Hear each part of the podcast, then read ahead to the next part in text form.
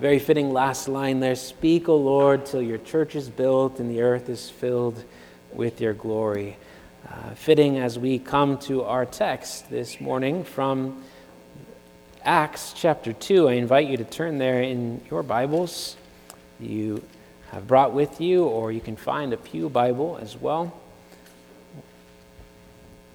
Acts chapter 2. I'll be reading from the ESV translation. Scripture passage this morning from Acts chapter 2, verse 1 through 21. On this day, the day of in which in the Christian calendar, the liturgical calendar, many churches recognize the day of Pentecost. And so we'll pause this morning and meditate on that specific day and the arrival of the Holy Spirit upon the Christians that day. So hear now the reading of God's holy word. When the day of Pentecost arrived, they were all together in one place, and suddenly there came from heaven a sound like a mighty rushing wind, and it filled the entire house where they were sitting. And divided tongues as of fire appeared to them and rested on each one of them, and they were all filled with the Holy Spirit and began to speak in other tongues as the Spirit gave them utterance. Now there were dwelling in Jerusalem Jews, devout men from every nation under heaven. And at this sound the multitude came together, and they were bewildered, because each was hearing them speak in his own language. And they were amazed and astonished, saying, "Are not all of these who are speaking Galileans? And how is it that we hear, each of us, in his own native language? Parthians and Medes and Elamites and residents of Mesopotamia, Judea and Cappadocia, Pontus and Asia, Phrygia and Pamphylia, Egypt and parts of Libya belonging to Cyrene, and visitors from Rome, both Jews and proselytes, Cretans and Arabians. We hear them telling in our own tongues the mighty works of God." And all were amazed and perplexed, saying to one another, "What does this mean?" But others mocked, saying, "They are filled with new wine." But Peter, standing with the 11, lifted up his voice and addressed them, "Men of Judea and all who dwell in Jerusalem, let this be known to you, and give ear to my words. For these people are not drunk, as you suppose, since it is only the 3rd hour of the day. But this is what was uttered through the prophet Joel. And in the last days it shall be, God declares, that I will pour out my Spirit on all flesh, and all your sons and daughters shall prophesy, and your young men shall see visions, and your old men shall dream dreams, even on my male servants and female servants. In those days I will pour out my Spirit, and they shall prophesy, and I will show wonders in the heavens above, and signs on the earth below, and blood and fire and vapor of smoke. The sun shall be turned to darkness and the moon to blood before the day of the Lord comes, the great and magnificent day. And it shall come to pass that everyone who calls upon the name of the Lord shall be saved." So far the reading of God's holy word. May he, by his Holy Spirit, write it upon our hearts as we consider it this morning. Well, last week together, we considered how Jesus ascended in glory to sit at the right hand of the Father.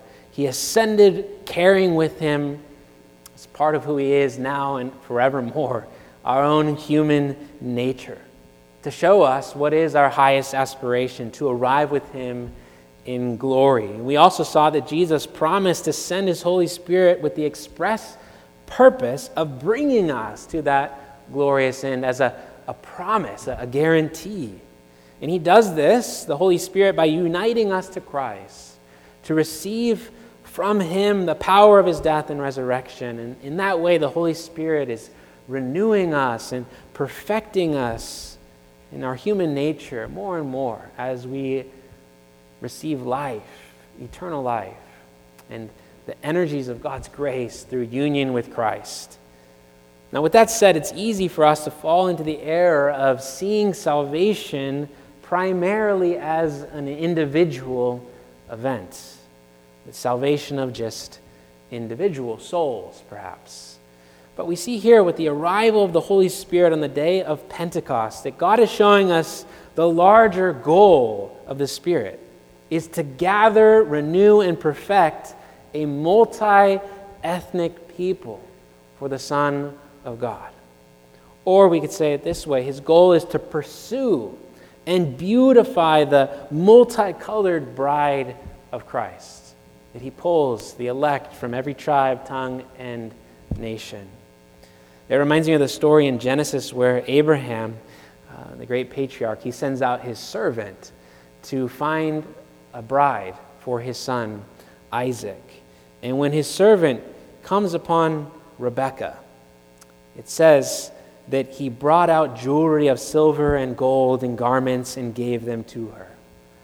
And in a similar way, the Holy Spirit is sent out by the Father and by the Son to find the chosen bride of Christ from among the nations and then to lavish her with gifts.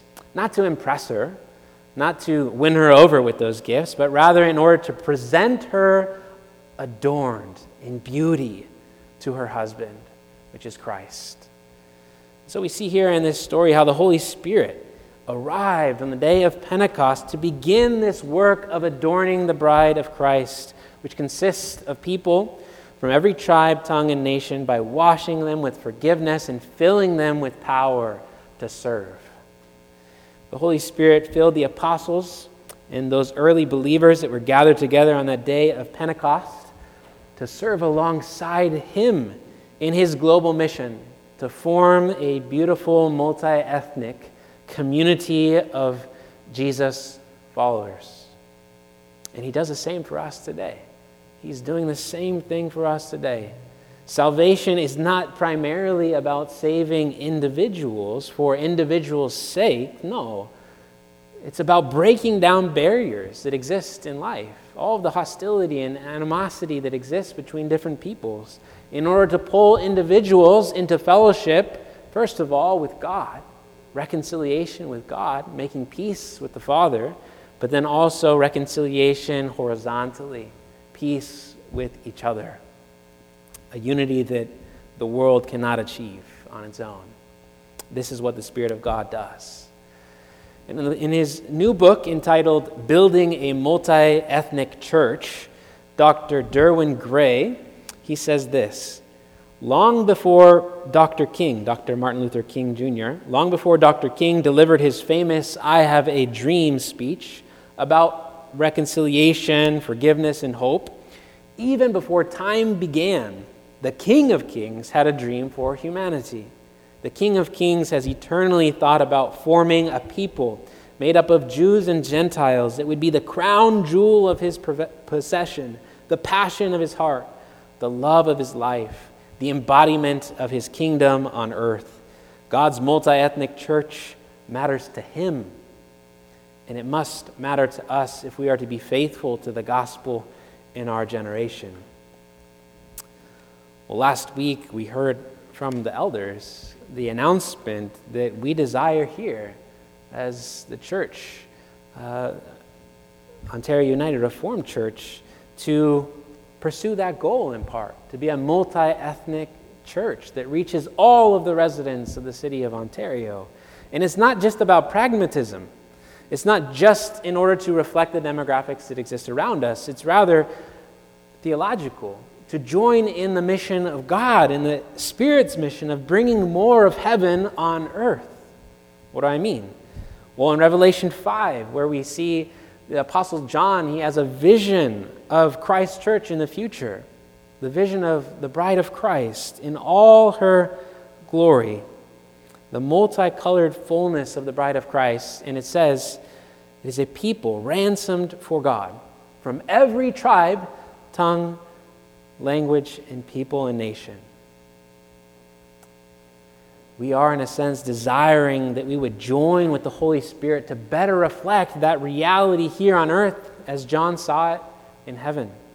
With the arrival of the Holy Spirit on the day of Pentecost, we have been called by God and filled with the Spirit, filled with his power to fulfill that mission more and more.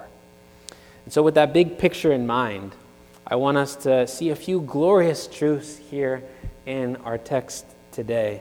First, the Spirit is better than law. The Spirit is better than the law. Second, the Spirit is better than Babel. And third, the Spirit is better than clergymen. But first, the Spirit is better than the law. And what I mean is that the Spirit has given the church something that is better than the law which was given to Israel at Mount Sinai. You know, the celebration of Pentecost, it was a Jewish holiday, one of the 7 feast days that was required by God's law, and it was also called the day of, or the Feast of Weeks. It was to be celebrated on 50 days after the Passover festival began. It was a requirement for all Jewish men to make pilgrimage up to Jerusalem, which is why we find these devout Jewish men from every nation, as Luke tells us, that had traveled there for this festival.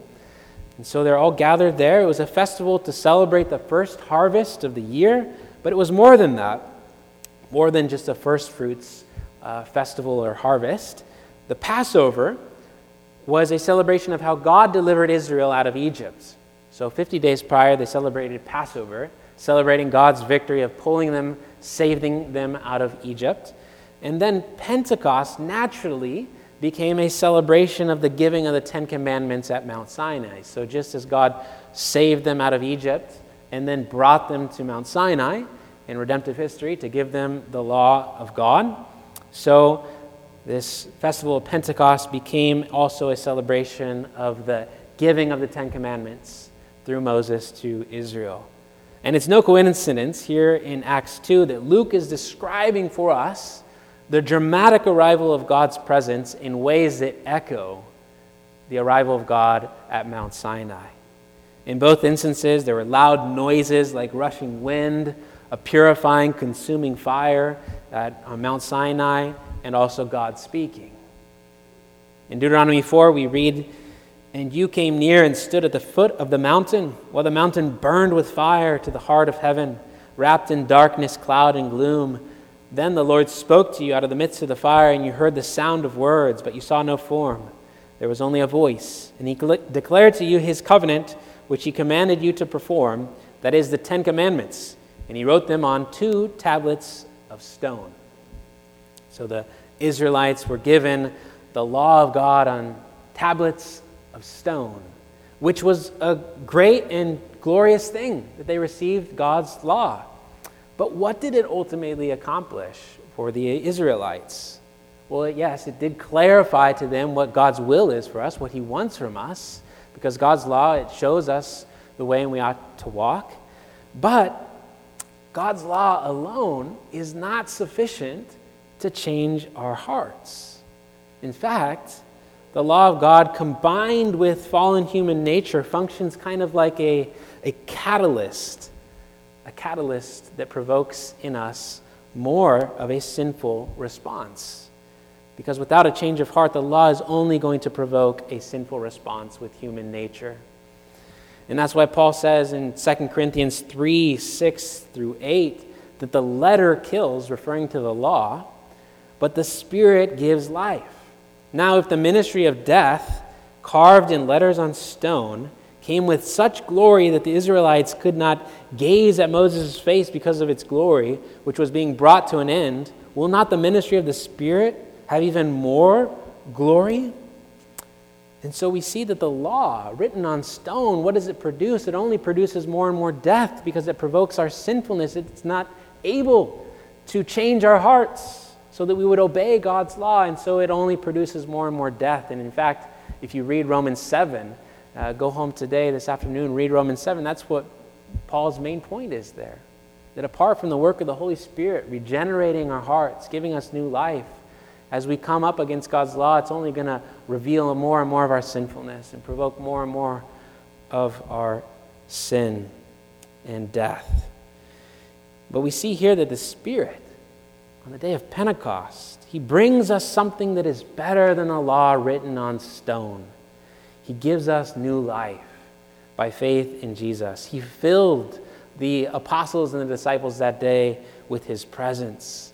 And he does that with us as Christians too. And not only that, he writes his law and the gospel on our hearts, no longer on stone, but on our hearts itself, referring to the renewal that the Spirit works in the hearts of believers.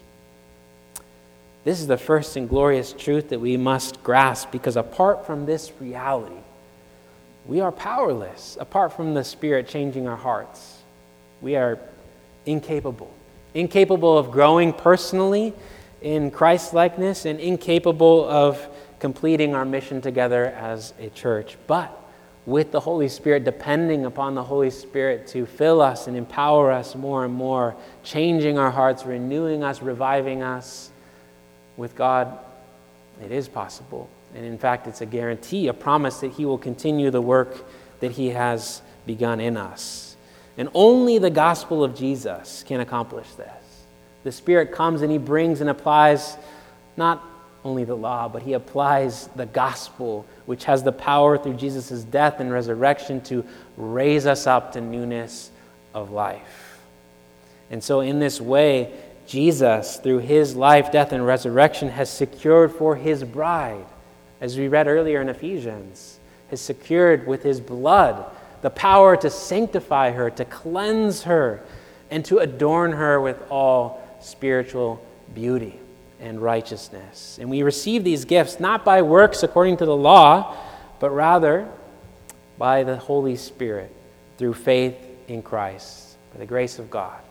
And so first and foremost, the gift of the Holy Spirit is better than the law because the Spirit changes hearts. Secondly, the Spirit is better than Babel. You know, another parallel passage to this is found in Genesis 11, where we find that all of humanity in the beginning had one common language, and they gathered together in a place to build a city for themselves and to make a name for themselves for their own glory. And they tried to climb their way up to God, to the heights of human glory by their own ingenuity and strength. And in response, we read how the Lord reacted, and it said, "Come, let us go down there and confuse their language so that they may not understand one another's speech." So the Lord dispersed them from there over the face of all the earth, and they left off building the city. Therefore its name was called Babel, because there the Lord confused the language of all the earth, and from there the Lord dispersed them over the face of all the earth. There's no mistake about it. Commentators all the way back to the early church have all agreed that Luke here in Acts 2 is intentionally drawing a contrast with what happened at Babel. The day of Pentecost is the great reversal of what happened at Babel. And so we see that instead of man going up, we find God coming down in grace. Instead of God confusing all the people so that they would not be able to understand one another, here we find the apostles and the 120 other believers that were there with them that day speaking with clarity the different dialects, the different actual native tongues of those who had gathered from different parts of the world, so that there was understanding among them. And instead of segregation and division among the peoples due to language barriers or cultural barriers, we find that the people were brought together in a multi-ethnic unity by faith in Christ. It's the great reversal of what happened at Babel. And that's why Luke emphasizes in verse 5 that there were men from every nation under heaven, in a way giving representation to all the tribes, tongues, and nations of the world. And then he later gives us a list of the various nations that were represented there, emphasizing the point for us of what God was doing. Now, why? Why did the Spirit do this? Well, not to make a name for humanity, but to make a name for the glory of God. To build a new people, we can say a new gospel ethnicity. It is no longer defined by or segregated by cultural practices or customs or languages or what kind of food we have or what country we came from, but instead we are united by our common faith in Christ. He is the one that unifies us. As we said earlier, the Spirit came to find and adorn the multicolored bride of Christ from every tribe, tongue, and nation. This is the Spirit's goal. So I was thinking about this. I was thinking about how we, if we're honest, many of us, well, all of us have different preferences when it comes to beauty and attraction, right? And so in finding a spouse, you're attracted to different kinds of characteristics, physical characteristics and qualities in the other person. And for a variety of reasons, we have different preferences when it comes to attraction. We're attracted to different physical features. Well, I was thinking about this, that in a sense, if you allow me to say it, Jesus is attracted to his multicolored bride from every tribe, tongue, and nation. He has chosen to love his church, which looks like a mixture of people from Asia to Africa, from Europe to Latin America. This is the bride that Christ loves and delights in. And if this is what we know Jesus' bride will ultimately look like in glory forevermore, as John shows us in Revelation 5, shouldn't we desire to see that become more of a reality among us in the church? Shouldn't we seek the Holy Spirit's assistance and guidance to break down every cultural and linguistical barrier that exists so that we as a church will become a mosaic of beauty and culture, of different tiles from different ethnicities and different cultural backgrounds, embracing one another, learning from one another, growing into a beautiful picture of the multicolored bride of Christ? We should. And the Spirit brought about the great reversal of Babel, and if we are willing by faith, he will continue that work here among us. If we are humble enough to lay down at times our own preferences and seek the interests of others above our own, because this is the multi-ethnic goal of the Spirit of God in his mission, his global mission, and it should be ours as well. Now, thirdly, the Spirit we've seen is better than the law, better than Babel, and the Spirit is also better than clergymen. What I mean is this, that in the new covenant era, the Spirit of God now anoints and empowers all believers to serve as prophets, priests, and kings in the life of the church and in its ministry. So we as Christians, we should not depend on a select few of people who have the Spirit's anointing, who might be, clergymen, the official appointees. Like in the past, in the Old Covenant, Moses and King David and Elijah. No, that's not what we see happening here in Acts with the day of Pentecost, or the model that we see in the early church. In fact, we are all called and equipped by the Spirit of God to serve in the ministry and the mission of the church in a variety of different ways, all working together. And so the arrival of the Spirit meant a communal empowerment so that we would serve together in this way, all with the anointing of Christ. In fact, Numbers 11 is another parallel passage that we find to Acts 2. And there we see, again, purifying fire come down in the beginning of that chapter. The Spirit of God resting on some others besides Moses himself. And they began prophesying. And then a strong wind came up from the Lord. And at that time, only 70 elders of the Israelites prophesied, and for a short period of time, but then in the story, a couple other men inside the camp, they also prophesied, and the Spirit of God rested upon them.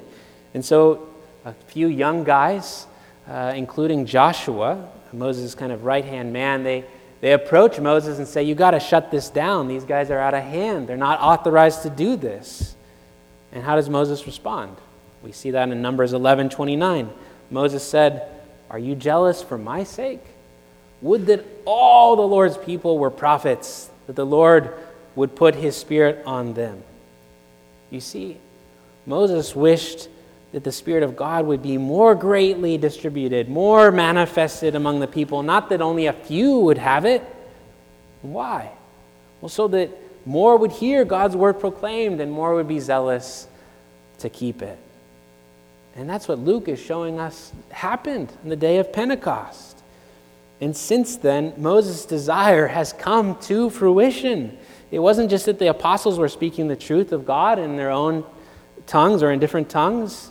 There were other men and women in different ages, different generations, that were speaking and sharing the truth with those gathered that day. It is the priesthood of all believers that we are Christians, as the Heidelberg Catechism says. That means that we have the anointing of Christ to be prophets, priests, and kings. We've been equipped by the Spirit to serve in God's mission and in the ministry of the church. In his commentary, John Stott, on this passage, he says, the Old Testament expectation was that in the New Covenant days, the knowledge of God would be universal, and the New Testament authors declare that this has been fulfilled through Christ. In this sense, all God's people are now prophets, just as all are also priests and kings. And so Martin Luther, the Reformer, understood prophecy here as the knowledge of God through Christ, which the Holy Spirit kindles and makes to burn through the word of the gospel. Because we know him, we must make him known. As the Lord has brought us all to know him personally by faith, he also kindles within us all the desire to make him known to others around us. And he empowers us to do that if we are willing by faith and dependent upon him. Now, it's true that the day of Pentecost, it was a unique and unrepeated event in redemptive history. It dramatically marked the start of a new epoch in redemptive history. And so we shouldn't expect the same kinds of activities of the Spirit today exactly as they manifest themselves here in this passage, because it was a special time of the apostles when God was laying down the foundation of the church with the writing of the New Testament especially. But this does not mean that we should not seek more of the Spirit in prayer, more of his presence, more of his filling, more of his life-giving power to love and serve our neighbors. We ought to, we should. And truly the greatest, those men and women who have been used most greatly by God in human history have done just that, sought the Lord in prayer.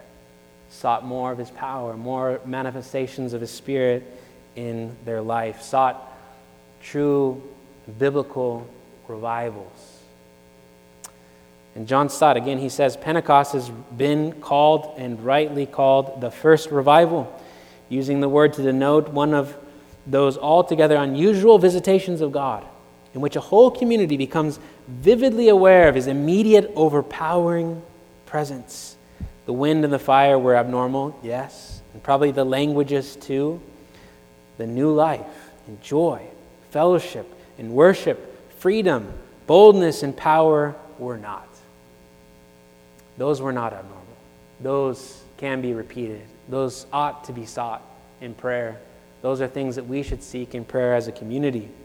And so, loved ones, this is what we should seek, that the Spirit would work in our hearts in way that the law cannot, by the power of the gospel, empowering us more and more to reach all of our neighbors for Christ, to display that multi-ethnic beauty of his bride. And may the Holy Spirit grant us willing hearts to join with him in his global mission for the glory of God. Amen. Let's pray.